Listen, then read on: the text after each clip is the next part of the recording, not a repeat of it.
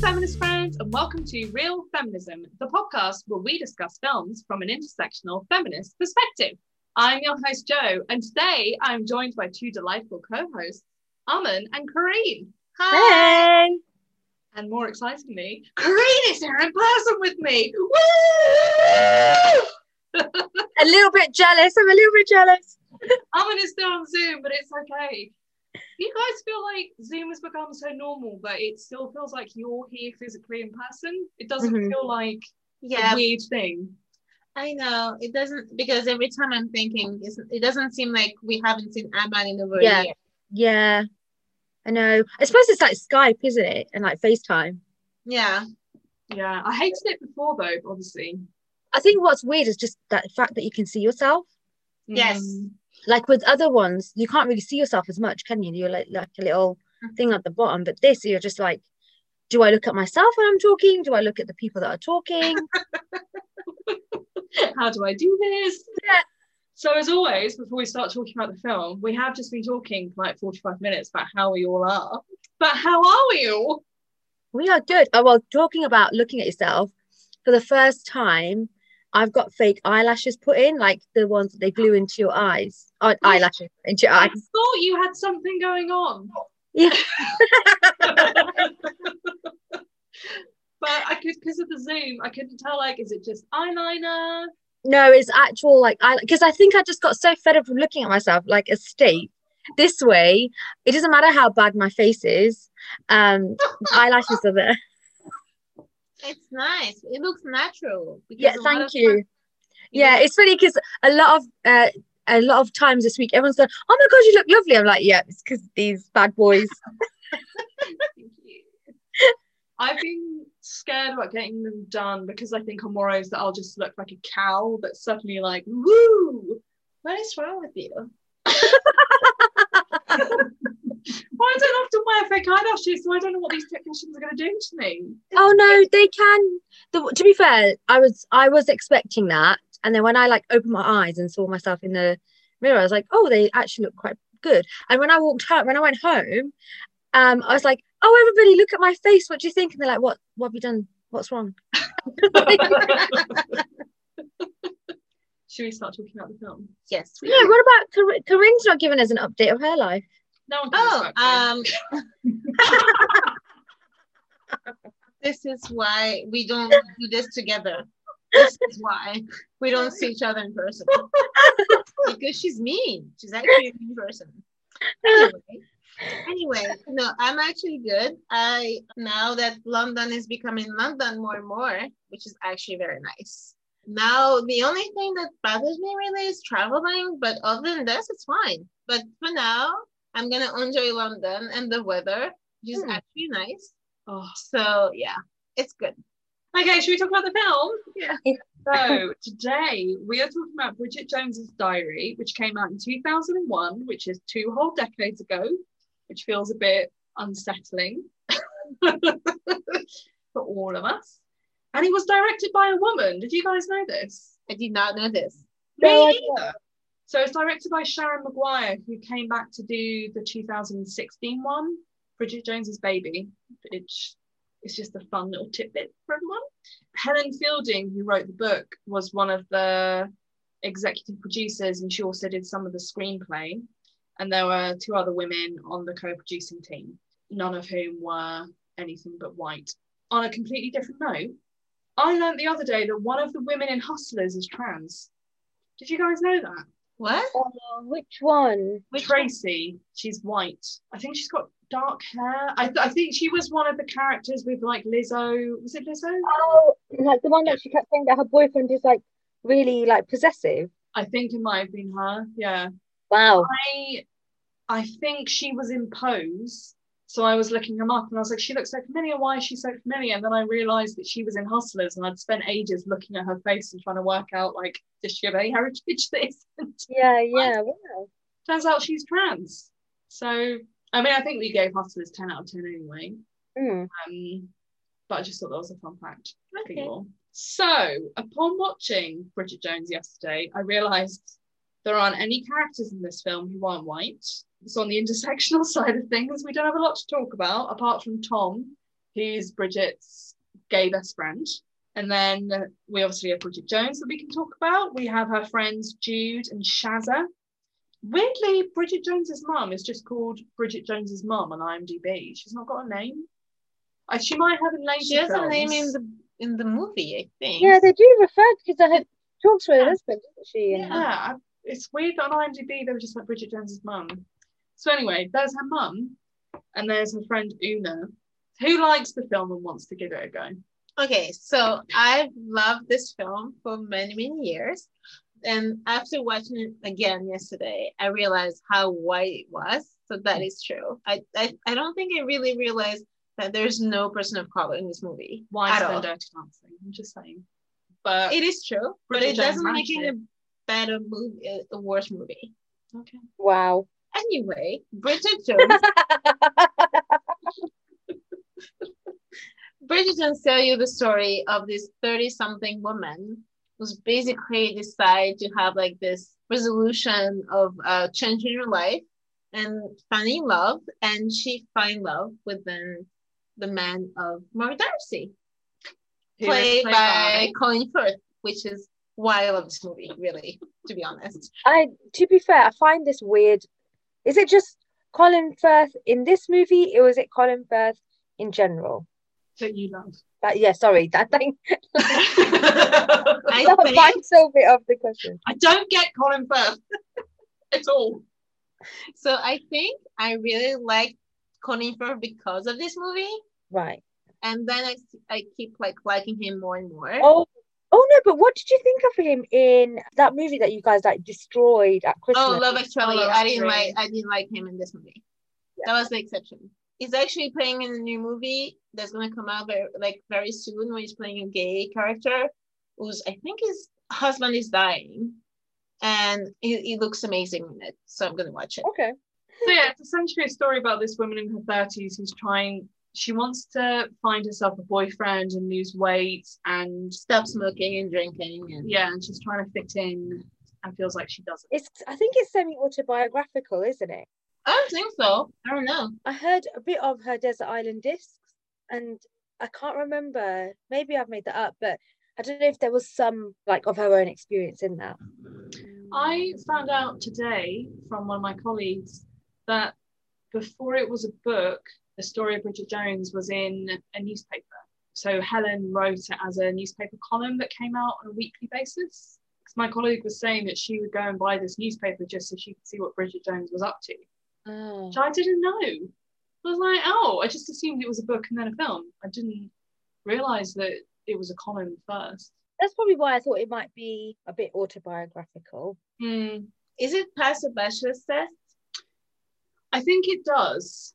So there are a couple of times where Una talks to Bridget's mum and says, The gravy's lumpy. Can you come check out the gravy? But I, Oh, I don't know because they're doing that to get Bridget alone with Mr. Darcy, but it is the two of them together. There was something definitely later on. So- because I was I was thinking about it and was like, I don't remember a time when they don't talk about a man. When two Mm. women is either somebody's asking Bridget about her single life, either they're asking about Mara Darcy, either it's never anything else really. The conversation is Mm. always about the men. I mean, her friends invite her to Paris and are talking about her going to Paris. I mean, it's a very sketchy, thin on the ground. They don't really ask about her job, do they? Really? No, when they do, it's often in the context of her sleeping with Daniel. Daniel. Yeah. I think it does. It's not great given that it's a film about a woman and that she's meant to be writing in a diary about her life and all she writes about are men and weighing less. So I have a big question that we might go straight in on. How relatable do we actually think Bridget Jones is? Because she, when it came out, she was meant to be super relatable. And now, for me watching it, I was like, you have this amazing flat in London. I don't know if she's renting it or if she owns it. They don't discuss it. She has a really cool job in publishing and then she goes to work in TV. Colin Firth and Hugh Grant are in love with her. She's got a tiny figure, even though she's meant to be bigger. She's gorgeous. So I don't find her relatable at all. But I think she's relatable to people who are now in their 40s. They're the people that were watching it, weren't they? Who were our age at that time. I was thinking about my aunt who she's now 50, but she really related to Bridget Jones and she loved the book because I think that was her experience of her 20s or like late 20s, early 30s. so I think she's relatable to an older generation. So I suppose the question you've asked is is she relatable now to us? Probably not. But there are some women still chasing that life. I think she's relatable and how she reacts to men and how she's what she's looking in the man and how she feels in it and how she's like awkward sometimes and she's like a normal woman who fails sometimes makes mistakes like sleep with the with the bus and then get cheated on and then uh, also make the mistakes of like going back to him like and i think this is a relatable part of it Mm-hmm. the whole apartment and working in tv and everything i don't think this is something that we really care about in the movie really. It's more about her making a change in her life and like start starting to say i'm done with like being like living this fantasy and this guy who's like really doesn't care about me and making a big decision in my life.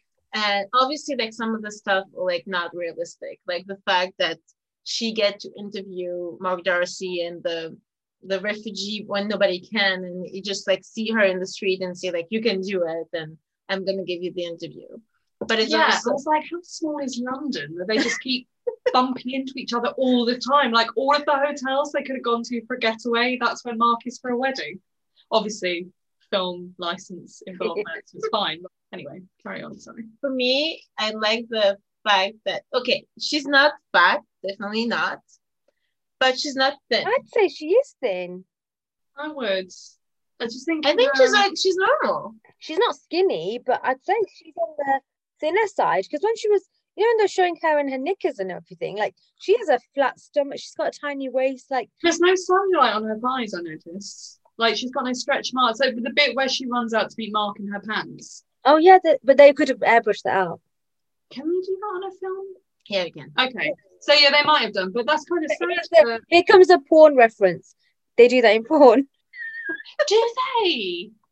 Oh, Joe, do you? I know not everything in porn is real. I just don't know much about airbrushing on video.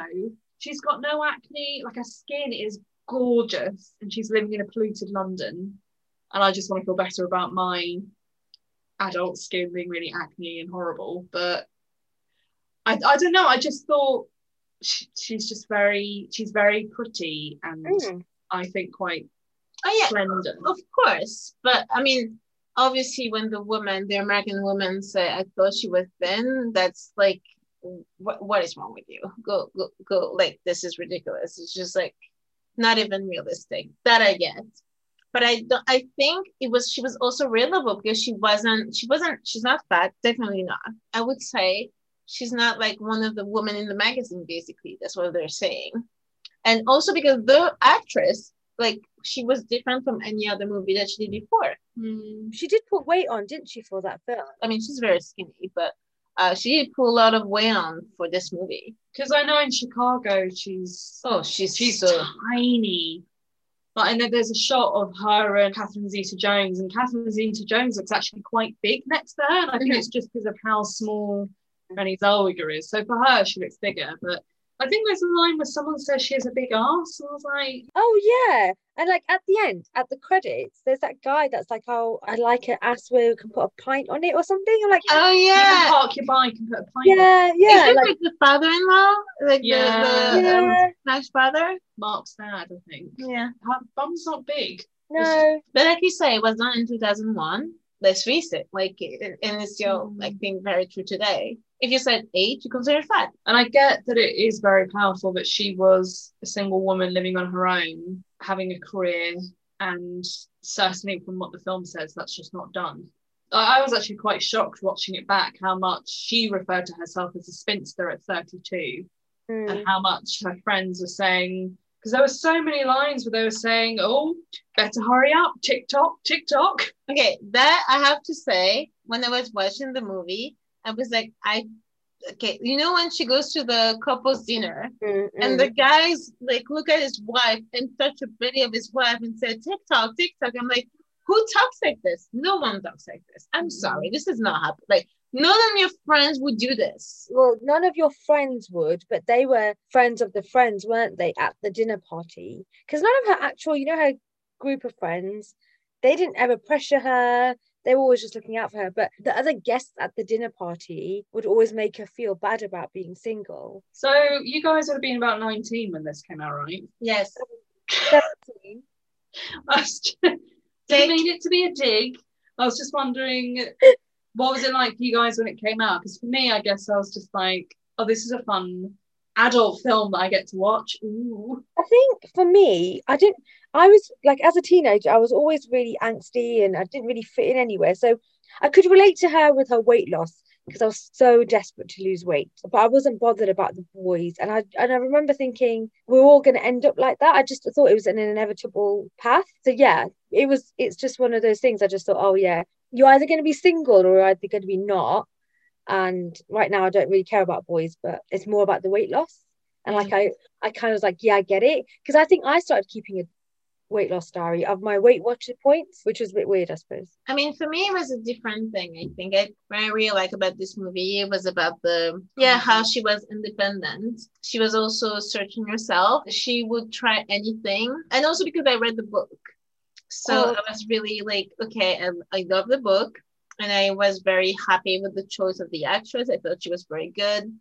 And and also because I'm a big Jane Austen fan, so Mark Darcy being like the same name as Pride and Prejudice was also one of the big thing too. So I really I thought it was relatable for me because it was like I was in love with Mark Darcy anyway. So obviously that was a perfect choice.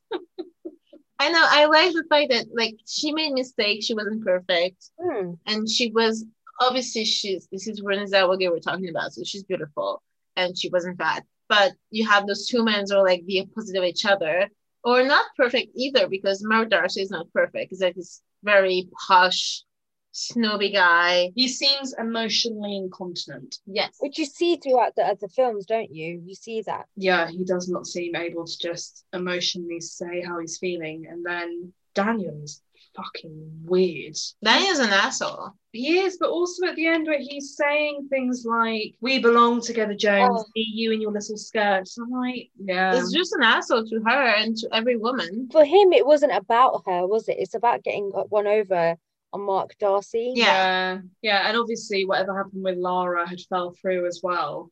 Yeah. So I always got the sense when he came round that he'd probably just been dumped. So although he was like, oh no, old news. That was over ages ago. It's like, was it? I don't know. Also, why does everyone keep getting engaged in this film? Like all of a sudden, Hugh Grant's like, I'm engaged to Lara. And then Mark's like, oh, things don't seem to be going that well with Bridget, so I guess I'll just get engaged to Natasha or whatever she's called. Like, why is I mean, obviously this is coming from a very different perspective where I don't know anyone who's married apart from Erin, who's 10 years older than me. So I don't know anyone my age who's married. No one I know is really rushing to get married and really not the way that Bridget is, as she's thinking, oh my God, I'm 32, I'm on the shelf. No one wants me. I'm going to be single forever. Now it's like, you're fine. You're 32. But 20 years ago, the Yeah. attitude towards getting married was so different. Hmm. Yeah. And I still think it's kind of true today. Yeah, Like at the end of the day, in the workplace, people ask you like, "Are you with someone?" And if you are not if you're with someone, are you married? When are you planning to get married?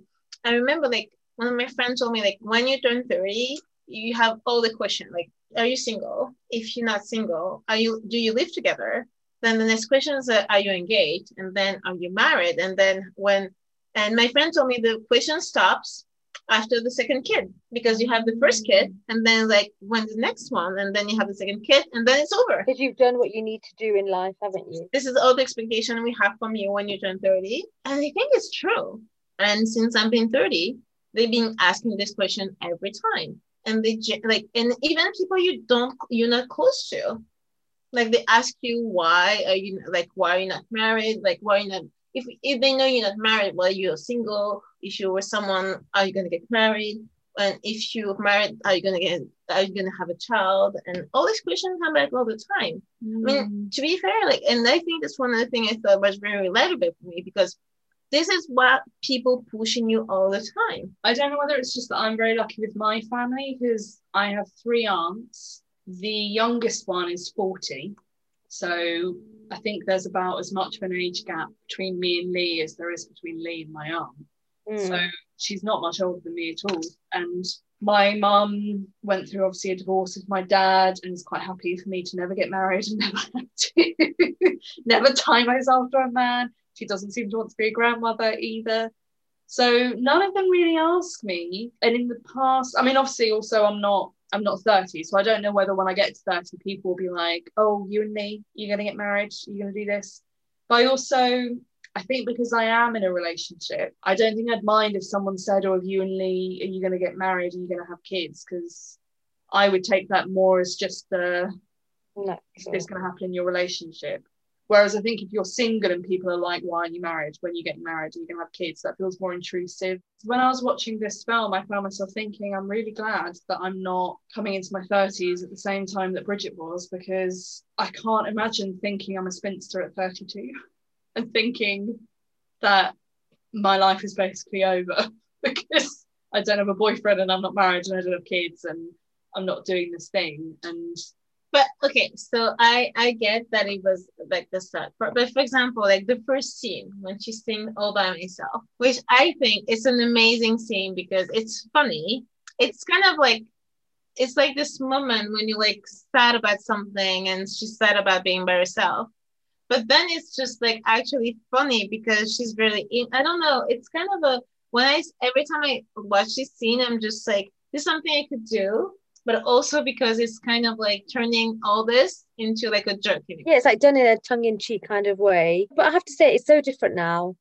Like to be uh, every owning your being single, because also I think before, like for example, the two guys in the film, you know, like we said, neither of them are great, but she felt like she had to settle with one of them. But now I think the narrative has changed completely, and we're like, fuck you, I don't need to settle. You know, if I want amazing, then I'll I can go and find that. Whereas I think before it was, oh, women are so lucky to be getting any sort of attention that you should just be grateful for the fact that there are two guys fighting over you. There is one point as well when Daniel's talking to Bridget about Lara where he says we're two people of a certain age where we're both looking to settle down and Lara's younger. Or he says something about her being younger and I was like, Bridget's 32 though.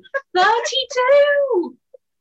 She's It's funny how- fine. Isn't it? It's funny how you never know the guys' ages. That's true. We know what age he is, the Mark Darcy, because he's like four years older than her. Oh, he does say that, so I forgot that you're obsessed with Colin Firth. And of course, you know how old he is in this film. well, we know Mark Darcy's age and his star sign and all of these No, details about his life and where he was born. They talked about it because she asked him, Did I run naked in your pool? And he says yes. And I was eight and you were 4 And And that's why they talk about. I actually did write that down because then Bridge says that's quite a large age gap. And in my head, I was thinking, I think Lee's more than four years older than me. So we'll just roll past that, that's fine. And then she says, It sounds quite pervy to me. And Darcy says, Yes, I like to think so. It's a flirty way of saying things. Yeah, but do you think it's weird that it's come after them talking about them being kids and her being naked as a four year No, I think it's just It gave me the creeps a little bit, but Okay, and the four year difference, obviously, when you're eight and eight of eight and four, is a big age difference. Yeah. When you're 24 and in 28, it's not that big. yeah, 24 is hard, I am. So um, Yeah, okay.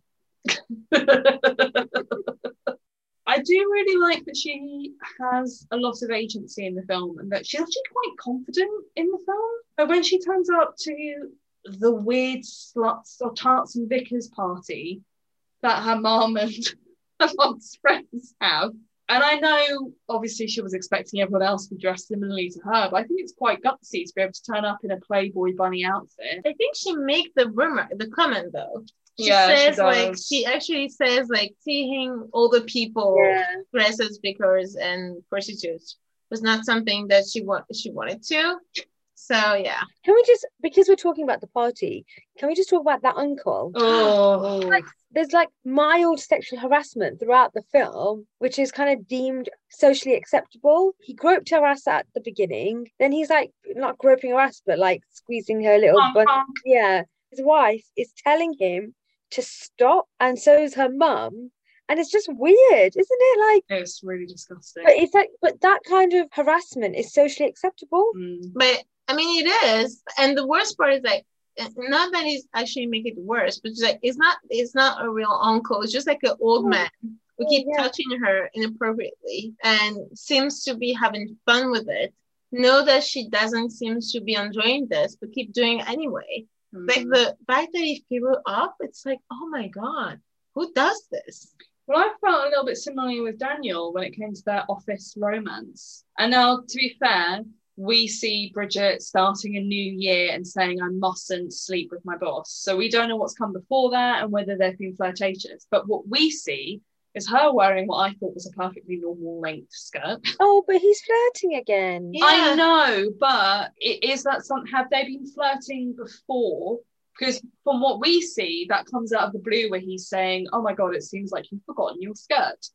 So has there been something leading up to that, or has he decided, "I'm going to step out here and send her this flirty email"? Okay, so my question is, I think it's inappropriate if she if she says no, but if she says yes, I don't see the problem. I don't know whether I feel like maybe sending an email like that is inappropriate. Whereas if he'd just said, Would you like to go out for dinner with me? Or would you like to go on a date with me? If he was like that, then I'd find it less weird because I, I think that's a bit easier to say yes or no. Whereas getting an email that's saying you appear to have forgotten your skirt, so that's then questioning what she's wearing and might make her feel uncomfortable about what she's wearing in the workplace. The only other thing is, though, I think that, like, well, one, they would have done that over text if it was now. So that, you know, so it wouldn't have been done over email.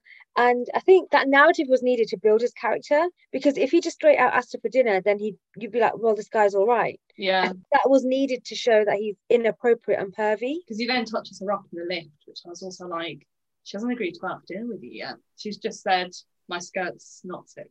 So I feel this is actually problematic. The fact that he fell up in the elevator that I don't like. The mm-hmm. email, I'm just like, if she would have said like, I don't think this is appropriate. This is appropriate. That will be like the end of it.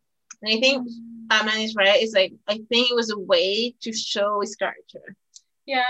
But I did also find it hilarious when Bridget was like, oh, we're going on a mini break. That means it must be true love. And I was like, you should probably talk to him about that instead of just assuming. It probably is serious. I think if someone is taking you away on a mini break, I think I'd assume, oh, they must really like me. I don't think I'd assume they're head over heels in love with me. Oh no, but she went full in, didn't she? Like she's like, "Do you love me?" Yeah, she did. I think I think it's pretty obvious he does it because he's like, "Ask me again," and I'll, I'm assuming he gave her anal, and and like he's like, Yeah, I mean, it was the only thing that I thought when when she said this is forbidden in most countries. I was Yeah. like, what sexual act is like forbidden in most countries? And I thought sodomy was the only one. I Yeah. didn't really see any other one, really.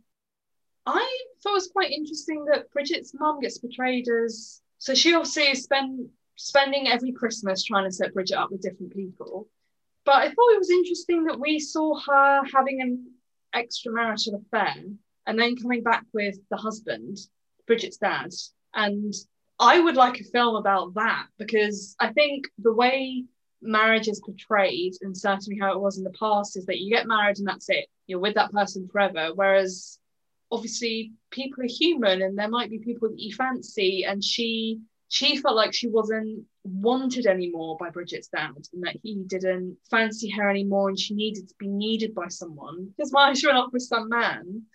And then once that had kind of fallen through, she comes back to her husband. And I just thought that was kind of interesting. So I, I don't know how many other films you see that. no, and I thought it was really powerful that she did it, and that they got the mom to do it, and not the guy, Mm-hmm. because you always only ever see the guy having an affair and stuff, don't you? So And I think actually that is quite relatable in that a lot of people in their 30s have are having to deal with their parents going through divorce. And that my parents got divorced when I was like 12.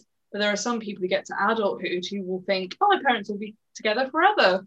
And then they're not, and you're an adult dealing with your parents going through problems. But also the fact that they actually don't get divorced, they just separated for a time and then she comes back, which I think it's happened in a lot of more couples than we think it happens. And I think the way they handled this, it was actually quite good because she explained why she's like not happy anymore. She says like she doesn't, she's not useful, that she doesn't have the life that she dreamed of, that she got married too early, that she like she even questioned the fact of having kids. Which I Mm. think was actually quite like honest to say. Oh, yeah, didn't she say to Bridget like, I don't know whether I'd have kids Yeah. again? I was like, fuck, that's maybe too honest in front of your daughter. No, because actually she's like, I'm your kid. She's like, yeah, okay, whatever. And I think that's normal. How many parents, like I know, like I know parents who've gone, oh my god, like did I do, did I really do this? Did I make the right choice? Yeah, that's true. It just made me laugh. she said in front of her daughter.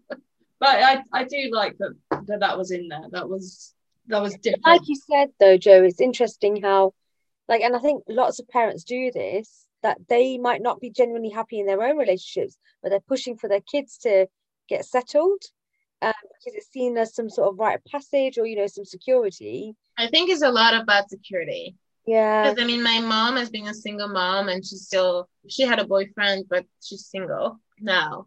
But she wants me to get married and have kids. yeah, Because I think it's more like I want someone, I want to make sure that you're secure, safe, that someone is going to take care of you. I think it's more like this. mm, and that you're not going to be alone because she doesn't think you need to abandon your life, but you still think that it's something that should be easier for you like yeah, Mm. Whereas my mum is like, like whenever I talk to her about how I would like to be, I don't want to depend on someone financially. So in whatever relationship I'm in, I don't want to be depending on that person to pay for everything I have. So I don't want to be living somewhere where I can't afford. Because what if that goes wrong? She's like, I've taught you right. Because I made that mistake. I'm like, I know, mum. That's why I'm now like, no, no, no, no. I my mum did a really great job, but I do not want to be a single parent raising two mm, angsty teenagers and dealing with that. I do not. And I want my own money and not worry. You can still have that. Like my mom has, I mean, she's happily married, but she's always said from the beginning, like, even if when you're married, don't ever become financially reliant on your husband and like always have a basically a fuck you fund. is that that- what you called it? Is that your name for it? No, no, she didn't call it that. That's my name for it. But like, you know, so if you ever need to leave or, you know, if you just want to buy your own stuff, then you're not constantly think having to ask for money. But uh, when I got married, she said to me, don't ever tell your husband exactly how much you earn.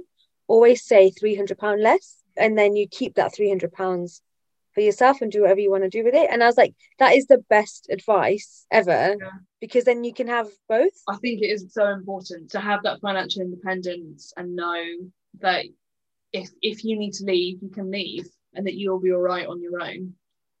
I don't like that at the start of the film, there are two jokes I don't like that I thought were inappropriate for a modern day audience. The first one being that Bridget's mum refers to the Japanese as a cruel race. Oh yeah. Yeah, I have that Oh. down. Or Mark's wife was an asshole and got with his best man. Yeah, yeah, he was an asshole. Yeah, and it doesn't matter that she was Japanese. She, she personally was just terrible. So that I didn't like. Um, I don't think it was a joke. I think her mom is just racist. Like it's it's Yeah. just re- just like a racist prejudice. It's I think it's prejudice really. yeah, Because the way she says it, because even when Bridget repeated, she's like, "This is like the way she says it, like it's just ridiculous to say this." So I mm. think it's just prejudice. No, and I'm not saying the movie should put this in there, but it's just like we, it just shows how like her mom is just have this prejudice against Japanese people for some reason. yeah. So there was that, and then this joke. The mum then says to Bridget that she won't ever get a boyfriend if she looks like she's wandered out of Auschwitz. Oh yeah, I know. I put that down too. And I was like, I don't know if maybe we should just not do Holocaust jokes anymore because Yeah. it was an awful thing to have happened. And Does she say this? yeah, Yeah. I had to pause the film. I was like, fucking hell, it's just started. And I was like, this happened within people's lifetimes and people still alive who went through it. Maybe we should just not joke about that as an awful thing where lots and lots of people died. But other than that, I don't think there were many jokes in there. There was one more, which I don't know. It's when um she was talking about Tom and she called him a total puff. Oh Yes. yeah, I was gonna ask you guys because it was like I don't think this word is okay now, is it? no, I was like, I don't think this is okay to say this anymore. No, it's not a word I associate with a friendly term for someone. What did we think about Tom? Because he's our only intersectional character. He's white and a man, but he's all we have in this film. and actually, so obviously, I well not obviously, but I've seen this film so many times that all the bits that are meant to be funny and now I don't find funny because I've seen them so many times. The bit that I did laugh at is when Mark and Daniel are having a fight and Tom runs into that restaurant and he's like, Oh, yeah. "There's a fight happening right now! It's amazing!" or whatever he says. And I was Okay. like, "That's so." Yeah, how do we feel about Tom? I think he was just all right. Like I loved his attitude, his confidence. You know, when the couple were like saying, Can you move your chair? And he was like, Yeah, yes, yes, yes. You know, that was me. And all of that. So I liked his sassiness. He didn't there wasn't really anything more, was there? Because him and the other girls would just came as a group. It's tricky because obviously the the gay best friend is a stereotype and a trope, but I think because she has this group of friends, it doesn't feel like she was singling him out because he's gay and that's fun in air quotes. He was just a group of friends. I did also like it when I think it was when Daniel Cleaver walked in. And uh, Tom leans across one of the other friends to be like, "Hi, I'm Tom," and she like he must have accidentally smacked in the face because she like leans back to get out of his face. He's like, "Hi." And he's like funny, nice to meet you. After oh, everything that you heard Yeah. about me. Like he's all about the drama and the gossip. Yes. Actually, I think my favourite thing about this film are her friends. I think they're so fun. Apart from the bit where she says, or at least now I'm 30, I can handle my drink, and she falls out of the taxi, and Tom's like, Yeah. she's fine, and closes the door. I'm like, I hope my friends would make sure I got in my house instead of just being like, right on. Also, where did they go? You know, at the end when they were like, "Oh, put your suitcase in here and your passport," and but then they just left without her. I think they went to Paris, and she She stayed with Mark. stayed with Yeah. Mark. She had her own romantic weekend. I think I would have gone to Paris personally. You would have stayed with Mark. Yes. Oh, I would have definitely gone to Paris. Yeah. Okay, Like- I'm French. I don't need to go to Paris again. I can stay with Mark. I'm sorry. I do find now as an adult there are a lot of things I still think of like the big pants I still think of as like Bridget Jones pants and They have become quite iconic as Bridget Jones pants, haven't they? yeah, I my oh my god, I love my granny pants. To be fair, yeah I wish they were still like it is I kind of wish there were more Bridget Joneses in the media and in the public eye that were allowing big pants to be a thing. you can do whatever Joe. They're your knickers. Do whatever you want. I No, do, I know I can, but I think they're coming back in fashion anyway. All the 50 kind of like high waisted uh, Mm. panties are coming back in style. Oh my god, you I love an M&S like pack of 12, five high high briefs. God, who's looking into this? Yeah, M M&S M&S high like weighted briefs. Okay. You get five for like an eight pound. I know. Uh, no, oh, we can. Okay, let's go back to the fight. The Mm. fight looks ridiculous. I'm, I'm sorry, but it's like they, they. I don't know how they fight, but I Mm. fight better Well, than. it is two white men fighting, so I've never been in a fight, so I don't know if I could have done any better, to be honest. Uh, I've been in, in a fight before, and Have you? Have you? when I was younger, not now. Yesterday. No, one time, one girl, I was watching her in the bus, and she punched me in the face, so I had to punch her back. okay, a lot of fun. Karina, I love that. You had to punch her And back. also, what do you mean you had to punch her back? I mean, I don't judge you because she punched you first, and I was with my best friend in the bus, and I was looking in front of me. She was sitting in front of me. I wasn't watching her. It was just like in my thoughts. and um, she she she asked me like, "Why are you looking at?" And it was like, "I don't know." And I didn't listen to her. I was like, "My friend." She's like, "What are you looking at?" And she punched me in the face. And then I punched her back, and then and then we started fighting, and then we got kicked out of the bus, and then we just left. To be fair, that would have been my first reaction. If someone hits me, I hit them back. Of course. Like I don't care who you are. Basically, what I'm saying is that my fight was better than Colin Firth and Hugh Grant fight, which is ridiculous when they're like trying to touch each other. And I mean, I don't know.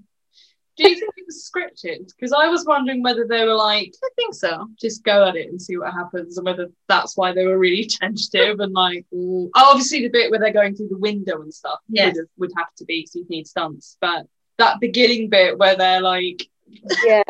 This is awkward. Yeah. I wonder whether that was just do what you do in a fight, but obviously don't hurt each other. But I thought it was a ridiculous fight, and also why? But I mean, it's it's so one of the things that kind of thing was unrealistic is like it's supposed to be his best man, so which means like one of his best friend also, and they don't seem to have any like like they don't seem to be have ever been friends before. Like they they seem to barely know each other, and he just slept with his wife. Yeah, but I think there's going to be a lot of anger there, isn't there? Like Mark Darcy seems as if someone like something bad happens to him, he just walks away rather than being emotive. Yeah, but like like uh Daniel Cleaver doesn't seem to react. Like it seems like, oh, I slept with your wife, whatever. Like Because he doesn't give a shit. He's, a dick. That's why. Yeah, true. So I realise we've been talking for quite a while. Is there anything else anyone would like to say? my list. I did write down that in terms of the weight stuff, I was actually quite glad there wasn't actually that much weight stuff in the film. So you see her weighing herself, and she mentions what she weighs at certain points, but there wasn't anything like dieting and stuff like that. The bit I found really weird is when you see her fridge and there are pictures of stick thin models with her face. Oh no. yes, Oh, yeah.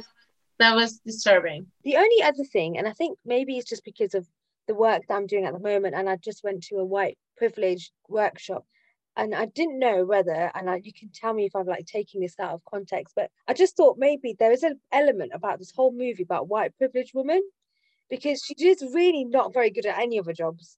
She gets all the jobs, and she gets all these opportunities, but it was just a bit of like, well, she's a white woman from a very middle class background you know so she's got that privilege but it was that was the only thing and i think that's just because of the context of the work i've been doing recently No, but Um, I think you're right. To be honest, she's like when you you know when she do the interview for all the jobs, and basically the only reason she got the job on TV is because she's saying like I tried my boss and now I have to find another job, and the guy's like it's okay. And basically tells her like it's not a problem here. And then she the first scene like she does for her job, she basically we see her ass on TV and she's like it's okay. And she's just like every time she talks she's like oh my god she's kind of stupid but um she's fun so it's okay. But i very think incompetent. yes. Even like the beginning with like with daniel when she's like on the phone with a friend and she's making this huge mistake about talking about the guy who died. And you're just like this is this is just stupid like what are you doing Mm. yeah, I think you're right in a way that to come back to the fact that there's no person of color, this is London. This is Yeah. fucking London. Like, what kind of place? You can not even in the restaurant they go to, like nowhere to be seen. yeah it's it's really bad I, again i i honestly i don't think until i was going through imdb and was like oh god there's no one on here. No one. But this and isn't that the kind of same time that Bren- Bend It Like Beckham was made as well? Like yeah within a couple of years i think yeah, yeah. And i'm Yeah. glad now that i'm watching it and thinking that's wrong and that feels Um, mm, uncomfortable. Whereas when i watched it before it would never have crossed my mind. Yeah. But I think, you know, it's, I mean, you know, like the Friends reunion was this week and everything. And like, so Friends came back into the media and people were saying how this show was so white. Same thing happening in one of the biggest city in the world, which is New York. And they were criticized for years about it. And by the end, they had a couple of like, I mean, they had like some characters that were not white, but the main character, the main cast was white. And I was reading this very interesting article about it and how oh, like Sex in the City is the same, very white. So the same period because I think Friends finished around 2010 or something. The thing is, and I was reading this article about how it was very white and how at the time the target audience was white. Like Jones is also this because I don't even think in the book there is any person of color in the book anyway. So it wasn't. It was like the at the time studios were not looking for diversity, Hmm. and it was about this white woman was living in a very white environment. And I think, yeah, I wouldn't think if they would do the movie today, obviously it would be very different. Yeah. You know what? There's so many things in this movie that if they would happen, for. yeah, it will happen today. They would not. Like, I'm, I'm still amazed how they smoke so much in the movie Yeah. which seems like not a thing that happened in 2021 how they talk like the the term that they use like there's so many things that would not have happened would not Mm. have been acceptable and i think we'll be much more harsh on daniel cleaver if it was 2021 Oh my god, he'd be ha- me too. exactly it would be very different Well, I don't think he would. He'd have been attempted to be me too, but he would have s- s- thingied his way out of it. but i mean i don't know have you seen the the the sequel of those of this movie like the bridget jones uh Yeah, Angel yes, and yeah. Bridget's Baby. And the last one, Bridget's Baby, actually came out like not too long ago. I think like so that's five years ago already. But still, it's like you can see the evolution between Oh yeah. this one and the the last one. Right. So I think intersectional wise, I don't know whether we want to give it a one for there being a gay character or a 0.5. Yeah, I think 0.5. Yeah, me too. Yeah. And then the feminist side. I mean, the whole film is a feels like it's about her finding a man. Yeah, it is. But then there's a whole film about her, like there's one, like a film about a woman who is killing it. Where's the how she got the jobs? Like it doesn't matter. But yeah, her focus is about getting a man. So like three and a half. Is that too generous? I'm not sure about the half point. I might Okay. be with a three. Mm-hmm. Yeah, me too. I don't know why the half is putting me off because it's quite a small. No, but yeah, I have to say, um, as much as I like this movie, I don't think this is on the feminist spectrum. It's not scoring very high Mm. because it's very uh centric about looking for a man and the expectations she has, and um, like the weight issue is not really discussed in a very good way. But she does have like a group of good friends to support her, so that's a good thing. and she's loved just the way she is. Yeah. I don't know how I feel about this sentence though. Oh, Why? No, I love how she reacts when she says, except for the drinking, except for the smoking, except for the loud mouth, you love me. And the fact that she has a group to remind her, like, no, no, that's how you have to understand it. But I thought it was funny how, like, because he never showed any interest in her yeah. and he just come out of nowhere. So it kind of, kind of out of nowhere that he likes her. So I don't know. But I do like him. So it's, I don't know. I just like the idea that ultimately she's fine as she is. Like all of this, these resolutions, she's setting herself to do all of these things, and someone loves her just as she is. She doesn't need to do all of that. No. Because you're amazing. Okay. Three and a half way Three and a you then. are. There we go. It gets five. Four. Four. Four. Okay, four out of ten. It's not great, but it's not bad. It's kind of works. It's a good movie, isn't it? Though, it's still a good, easy watch. Yeah. Not that I would put it on, but it's an easy watch for you, Kareem. It was very nostalgic. Yeah. Yes. So Bridget Jones got four out of ten. Not great. Must try harder, please. Thank you very much to Aman and Kareen for joining me today. Thank you very much to Sandra for the music you hear at the beginning and end of the podcast. And thank you very much to Lee for doing all the producing and editing and artwork. If you want to get involved in our social media and let us know what you think of Bridget Jones, you can find us at Reel Feminism. That's real spelt R E E L. And we'll be back in your ears in two weeks' time.